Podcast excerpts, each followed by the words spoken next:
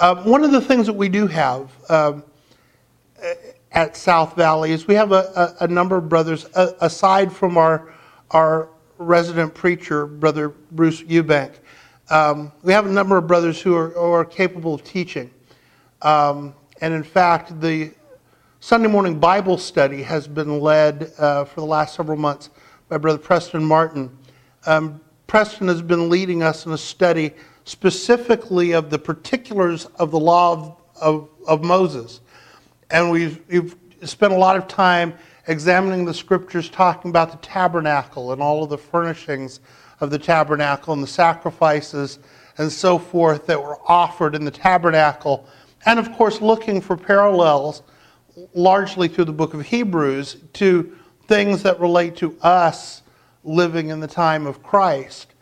But one of the things that we talked about recently was the, was the various offerings in the, in the tabernacle worship. And one of those offerings, uh, if you've read that portion of Scripture, is a drink offering that, that was, was poured out on the altar uh, for particular kinds of offenses that needed to be atoned for. And something about that, that idea of a drink offering stuck in my mind because it related to something that the Apostle Paul had written in Philippians chapter 2 and that resonated with me in such a way that that it sort of spawned the the the study that we're going to present this morning, which is about as as we've been singing in the songs that Nathaniel has selected for us this morning, is really very very much about the concept of service. Paul, in writing to the church at Philippi, is writing to a church that he knows very well. It's clear from the language that he uses, that he's writing to people that are not strangers. He's writing to people that he knows very well, that he knows many of them intimately, that many of them are very close friends of his. And this is a church that has actively supported Paul in his evangelism work, that they have provided the means and the resources that have enabled him to continue to carry out his work in the various places that he's traveled to. And it's interesting in that Paul is writing to people that he knows really well. When you know people really well, you kind of know what they need to hear.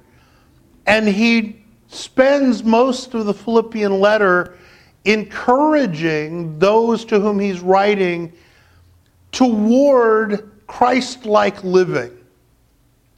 Not because the folks in Philippi were not living in a Christ like manner, but because Paul knows the temptation that exists if you're trying to live like Christ to be led in other directions, to, to fall under the sway of other influences, or to succumb to the inward desires that all of us have that, com- that are in combat and conflict with the desire that we have to live as Christ lived.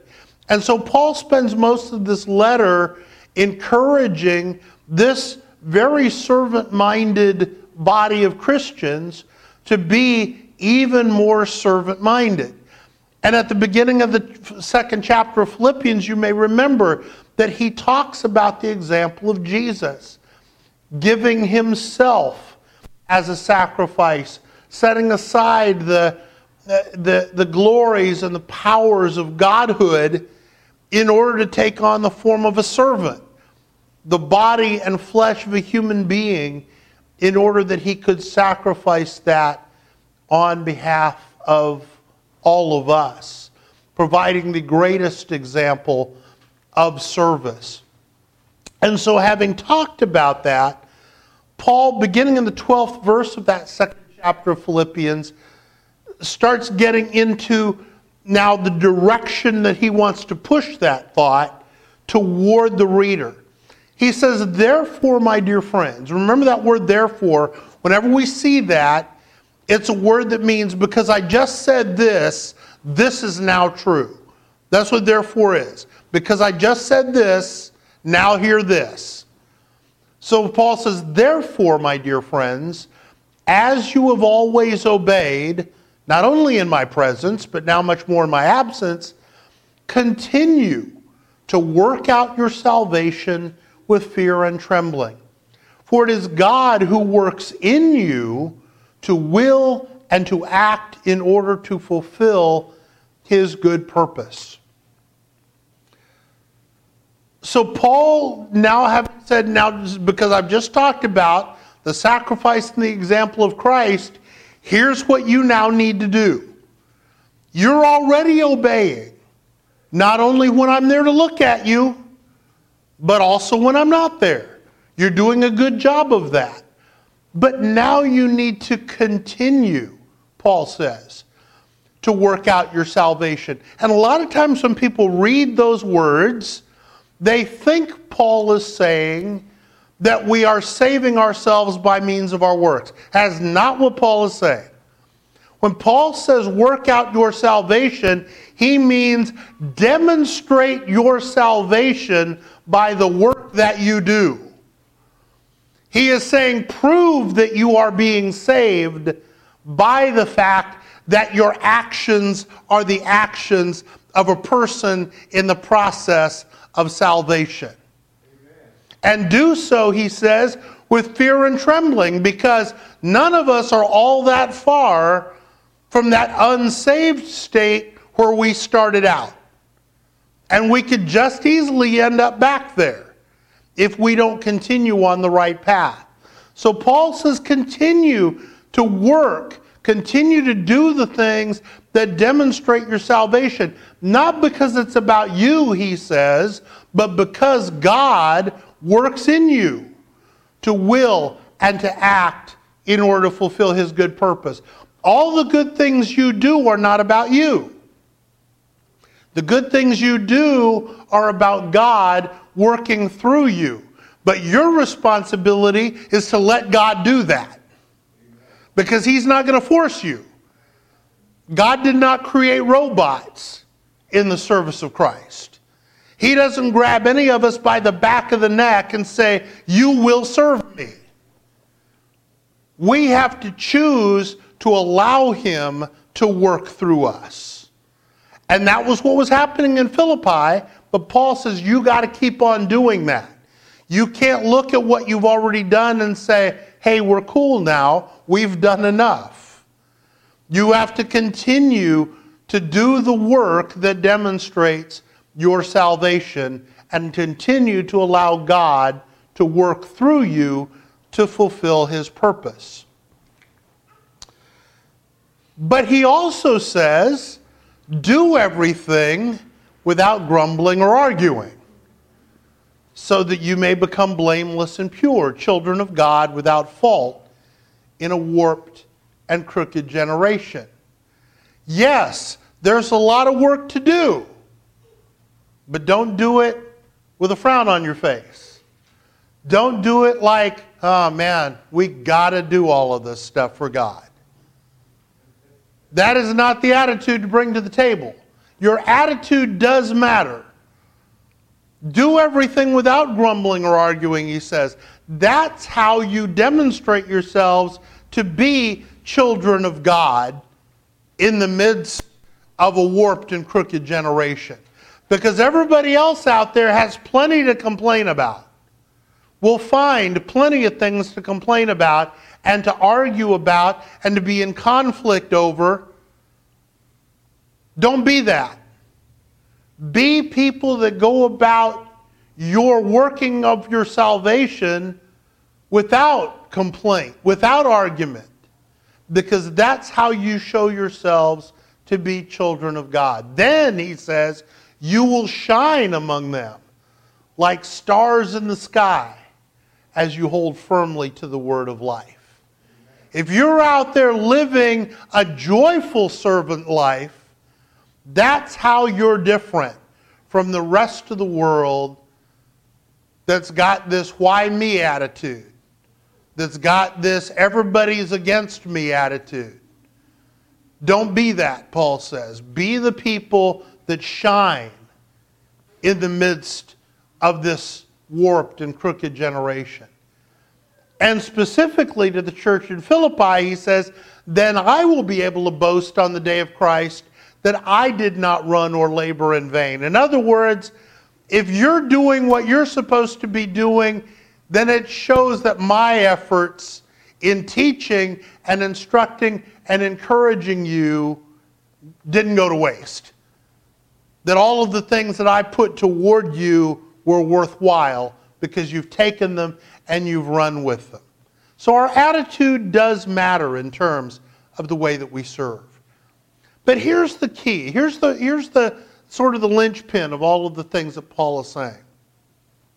Verse 17, he says, But even if I am being poured out like a drink offering on the sacrifice and service coming from your faith, I am glad and rejoice with all of you. So you too should be glad and rejoice with me.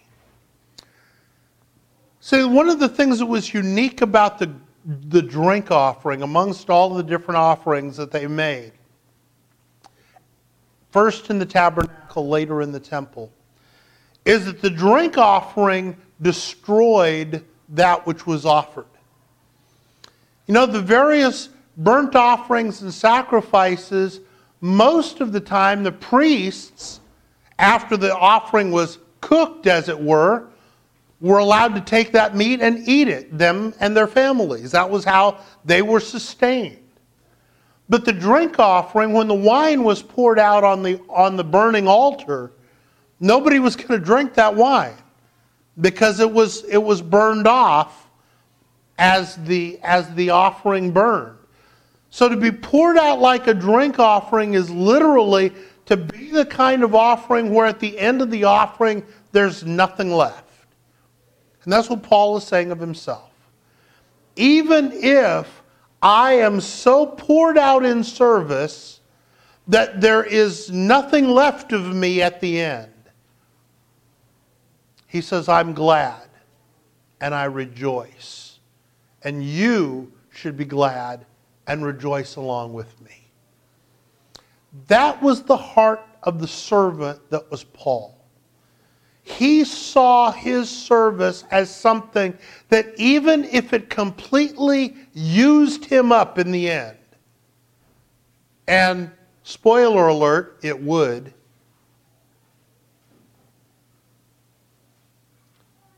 Even if it used him up in the end, Paul was saying, I am glad and rejoice.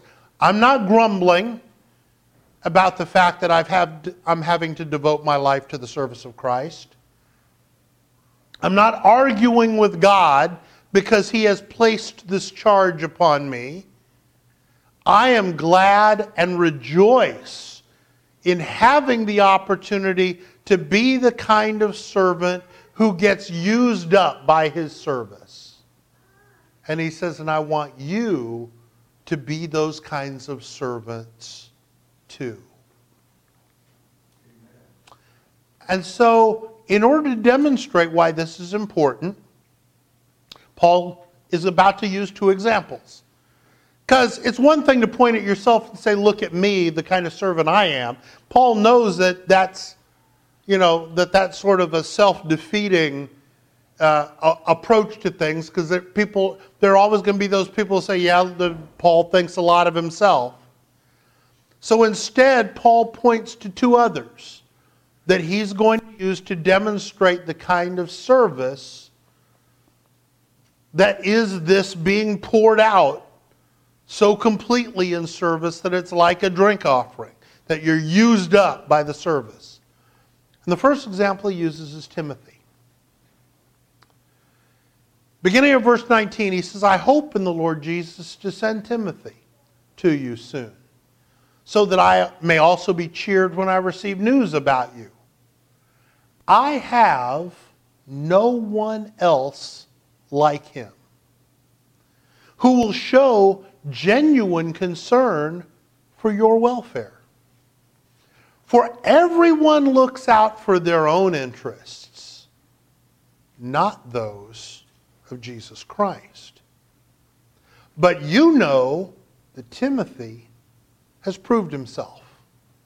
because as a son with a father, he has served me in the work of the gospel. I hope, therefore, to send him as soon as I see how things go with me. And I am confident in the Lord that I myself will come soon. Notice the things that Paul tells us about Timothy as a servant. Number one, he says, I have no one else like Timothy. Timothy delivered uncommon service. Timothy didn't look around at everybody else and say, Well, what are they doing? I'll just do that. What is everybody else doing? I'll just do that much. Paul said, I don't have anybody else like Timothy. Timothy is unique in his willingness to serve. The service that Timothy provides is not common service. It is unlike the service of others. And in what way? Because he shows genuine concern for others. A word genuine is not there by accident. It is easy, oftentimes, for us to show concern for people on the outside. It's easy for us to be the kind of people that look like we care about other people without really doing an awful lot for other people. Timothy was not that kind of person. Paul said he shows genuine concern for others. When Timothy cared about you, Timothy proved that he cared about you by the things that he did to and for your benefit. Because Paul said everybody else looks out for their own interests and not the interests of Christ. And so, in context, what he's saying of Timothy Timothy's not that way. Timothy's unlike everybody else because he looks out for the interests of other people. And in so doing, he demonstrates his interest in the things of Christ. Everybody else could find ways and, and times and opportunities to say, I'm going to I'm going to do for me right now. But Paul is saying of Timothy, that's not Timothy. Timothy is always looking for ways that he can do for somebody else that he can serve someone else, that he can care for someone else, that he can provide for the needs of someone else.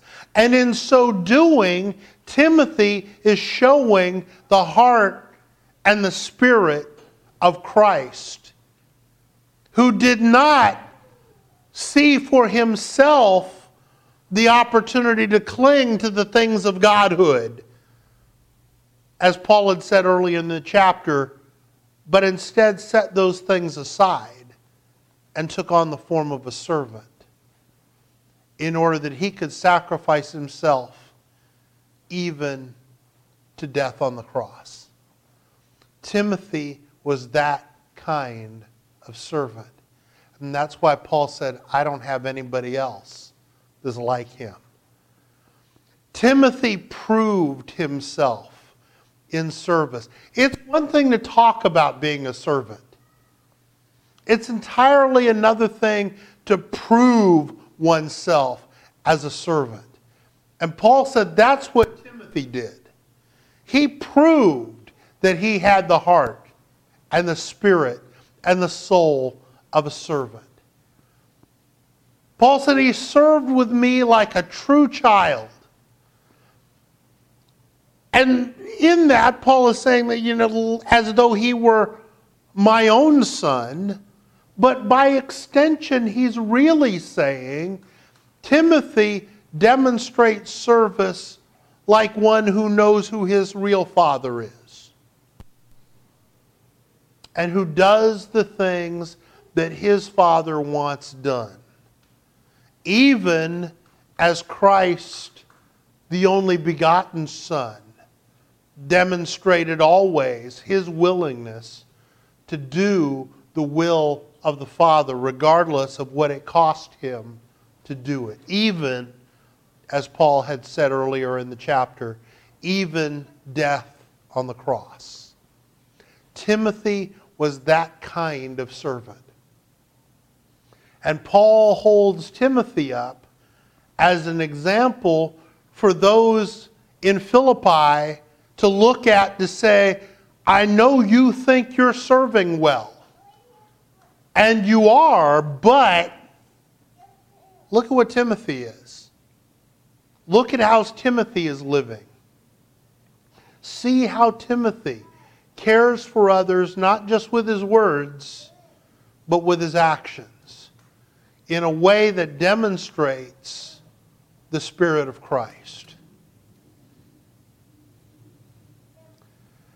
But Paul had another example, aside from Timothy.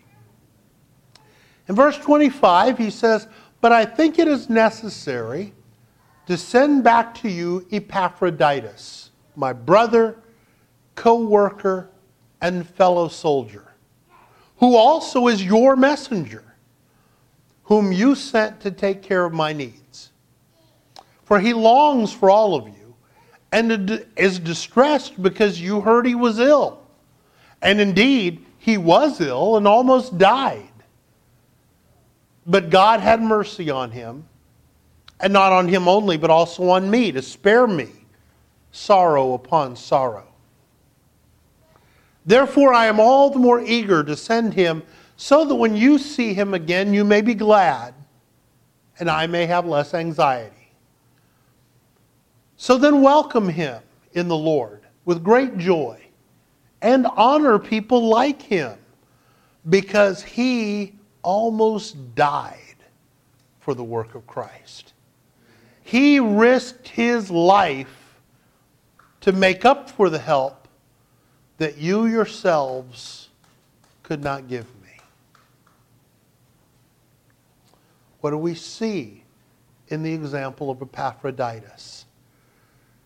First of all, we see Paul uses three terms to describe Epaphroditus. First of all, he calls him a brother. Epaphroditus was not just a friend, he was not just a fellow laborer. To Paul, Epaphroditus was family. And the things that motivated Epaphroditus to do what Epaphroditus did was the fact that he embraced that familial relationship both with Paul in serving Paul's needs, but also with the Christians in Philippi, because as Paul says, he is your messenger. You sent him here to do this. You sent him here to help me and to help take care of me. And he did it not like somebody that got hired to do it, not like a, a, a, person who is a, a, a, a contracted worker in personal care, but as a brother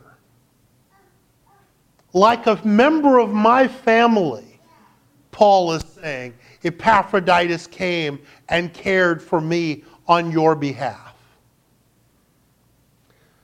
But also, he was a co worker.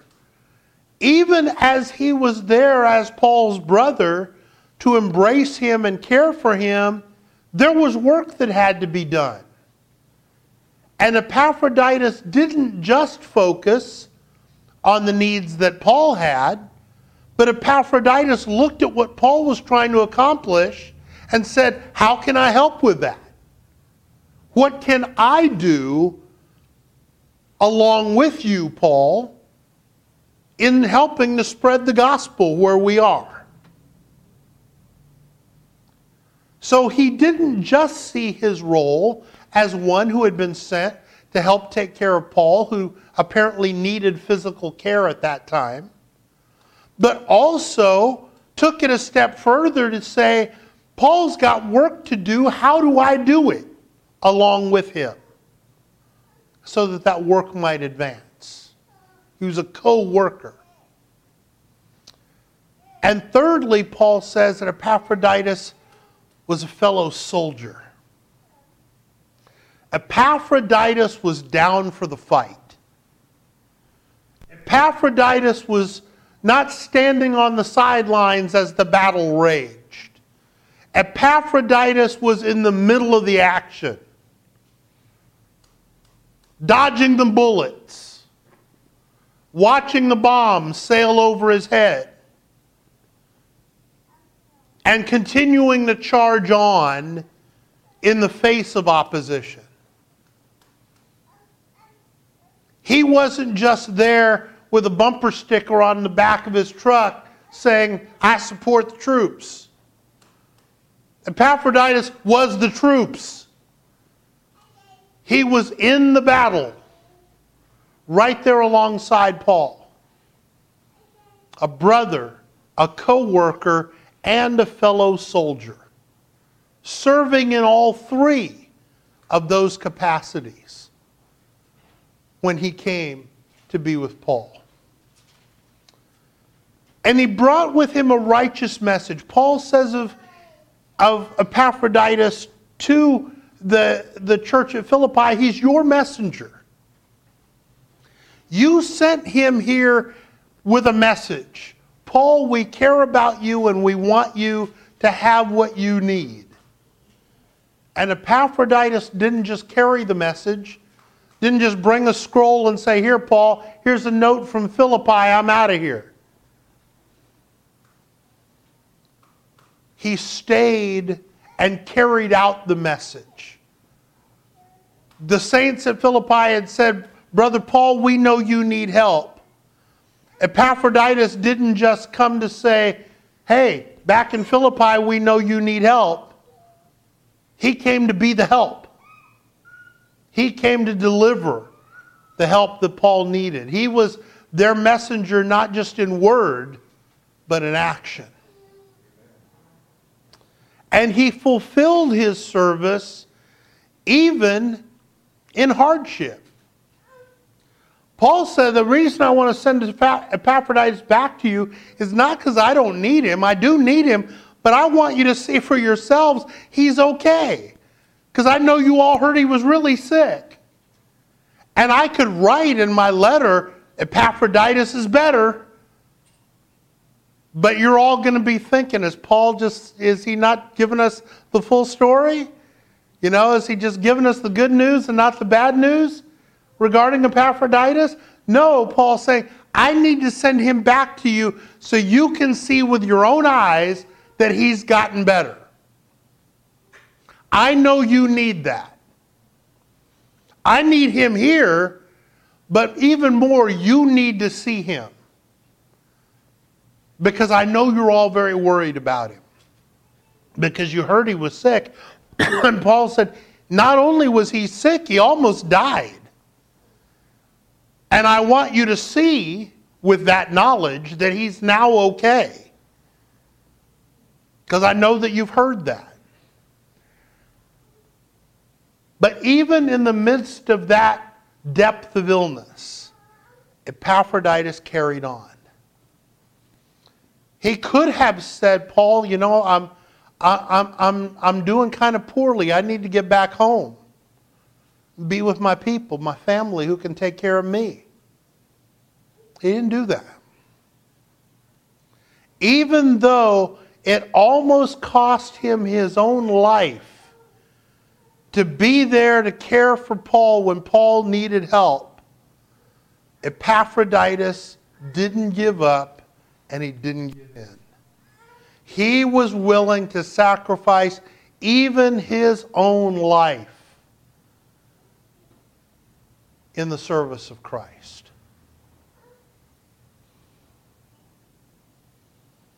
And he found opportunities to build up the service of others, even as he himself was struggling physically.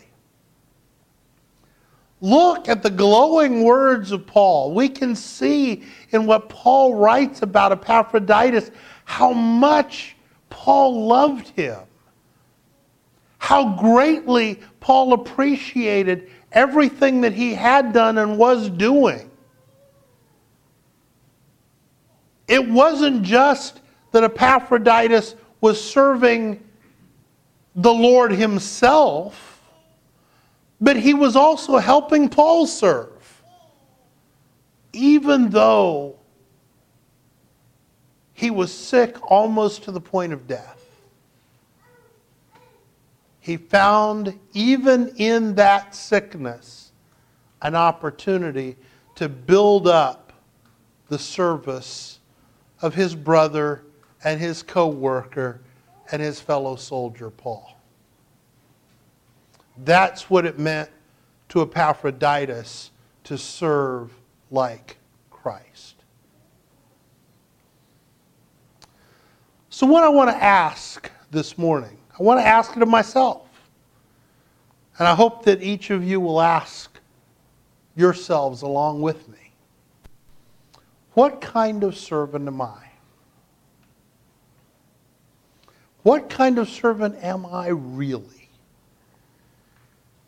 Am I a willing servant?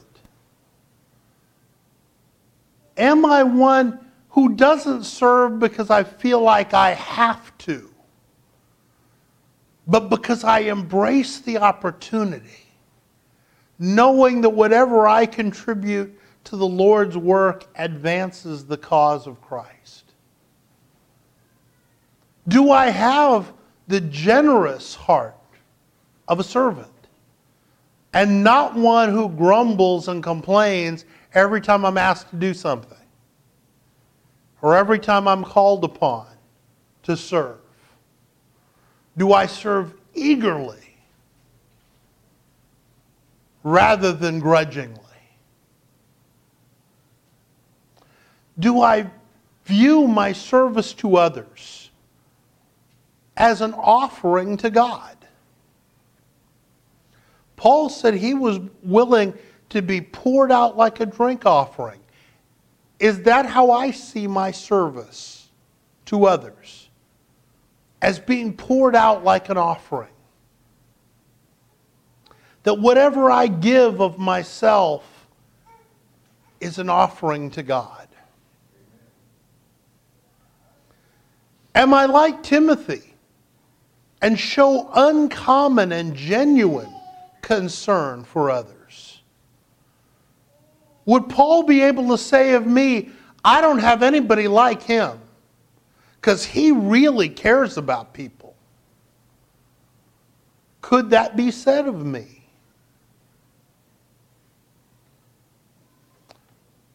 Am I like Timothy? Do I prove myself in service as a true child of God?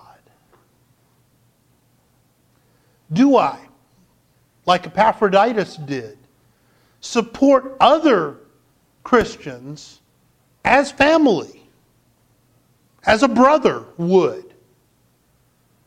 Do I support other Christians as a co worker? I see what you're doing. How can I help you do it? Do I support other Christians as a fellow soldier? I see you, brother. I see you, sister in the middle of the fight, let me stand shoulder to shoulder with you and let's fight together for the cause of Christ. And am I, like Epaphroditus, willing to serve regardless of the cost to myself? Do I weigh every opportunity to serve as well? What do I have to do to do that? Because that was not the servant Epaphroditus was.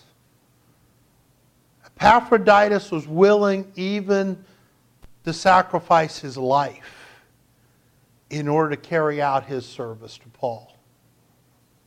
Am I that kind of servant? It's easy for us to come on a Sunday morning and sing songs like the ones Nathaniel chose for us this morning and to sing about being a servant of the Lord. And then get up out of the chairs and go about the rest of our week and not really serve anybody. Let's not be those people. We serve a servant. Christ said, I didn't come to be served, I came to serve and to give my life as a ransom for many. We are servants of the great servant. And we have to have that same heart, that same spirit, that same character that he demonstrated. In that he didn't cling to the glories of heaven and say, No, I'm just going to sit up here where everything's all good and just let them figure it out. But instead, he set those things aside he took on the flesh of a servant for no other purpose than so that he could lay it down on the cross in the greatest act of service ever performed. We are servants of that great servant, and we have to have that kind of heart. May it be God's will, we are never going to be asked to be nailed to a cross. May it be God's will, we'll never be asked, as Paul was, to sit in prison with a myriad of health problems trying to get the Lord's work done. May it be God's will that we never have to go like Timothy and Epaphroditus into a prison to help God's servant do his work. And may it be God's will that we never, like Epaphroditus, have to almost die in order to do it. But we should be willing. We should have a heart that says, if that's what it takes, Lord, I'll do it. If that's where you need me to go, I'll go. If that's what you need me to do, I'll do it. That's the reason these examples are here. Not just interesting stories that we can read and talk about, but they are examples for us to follow even as Christ himself gave us the greatest example in giving the all of himself in order to serve us who didn't deserve that service, but who are its grateful recipients. Think about that as you go about your week this week. Think about how I can be a better servant. Because I may very well be like those folks in Philippi looking at myself thinking, well, I'm already doing a lot. And indeed they were, but Paul says, I need to write to you to make sure you keep on doing it and that you do more and more because the temptation is always there to quit or to do less or to miss the opportunities. But let's be those people who always seek to serve. Because when we serve one another, when we serve the people around us, we serve the greatest servant of all who gave his life to serve us.